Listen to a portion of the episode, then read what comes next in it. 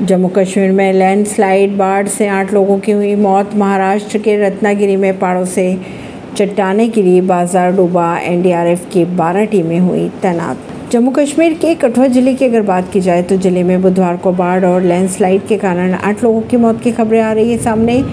वही बात करें अगर महाराष्ट्र की तो महाराष्ट्र में सुबह से तेज़ बारिश हो रही है। महाराष्ट्र के रत्नागिरी में चिपलून के कुंभरली घाट में चट्टान खिसक गई, कुछ मार्केट में पानी भर गया, वहीं सितारा में पहाड़ टूटकर भी गिरा। आईएमडी की माने तो पालघर और रायगढ़ में रेड अलर्ट जारी किया गया, वहीं ठाणे, मुंबई और रत्नागिरी में ऑरेंज अलर्ट जारी कर दिया है। देश में मानसून की अगर बात की जाए तो 50 दिन पूरे हो चुके हैं। एक जून से 18 जुलाई तक 321.8 मिलीमीटर बारिश दर्ज की गई, जबकि औसतन बारिश की बात की जाए तो तीन मिलीमीटर है। ऐसी ही खबरों को जानने के लिए जुड़े रहिए जनता से रिश्ता पॉडकास्ट से, परवीन दिल्ली से।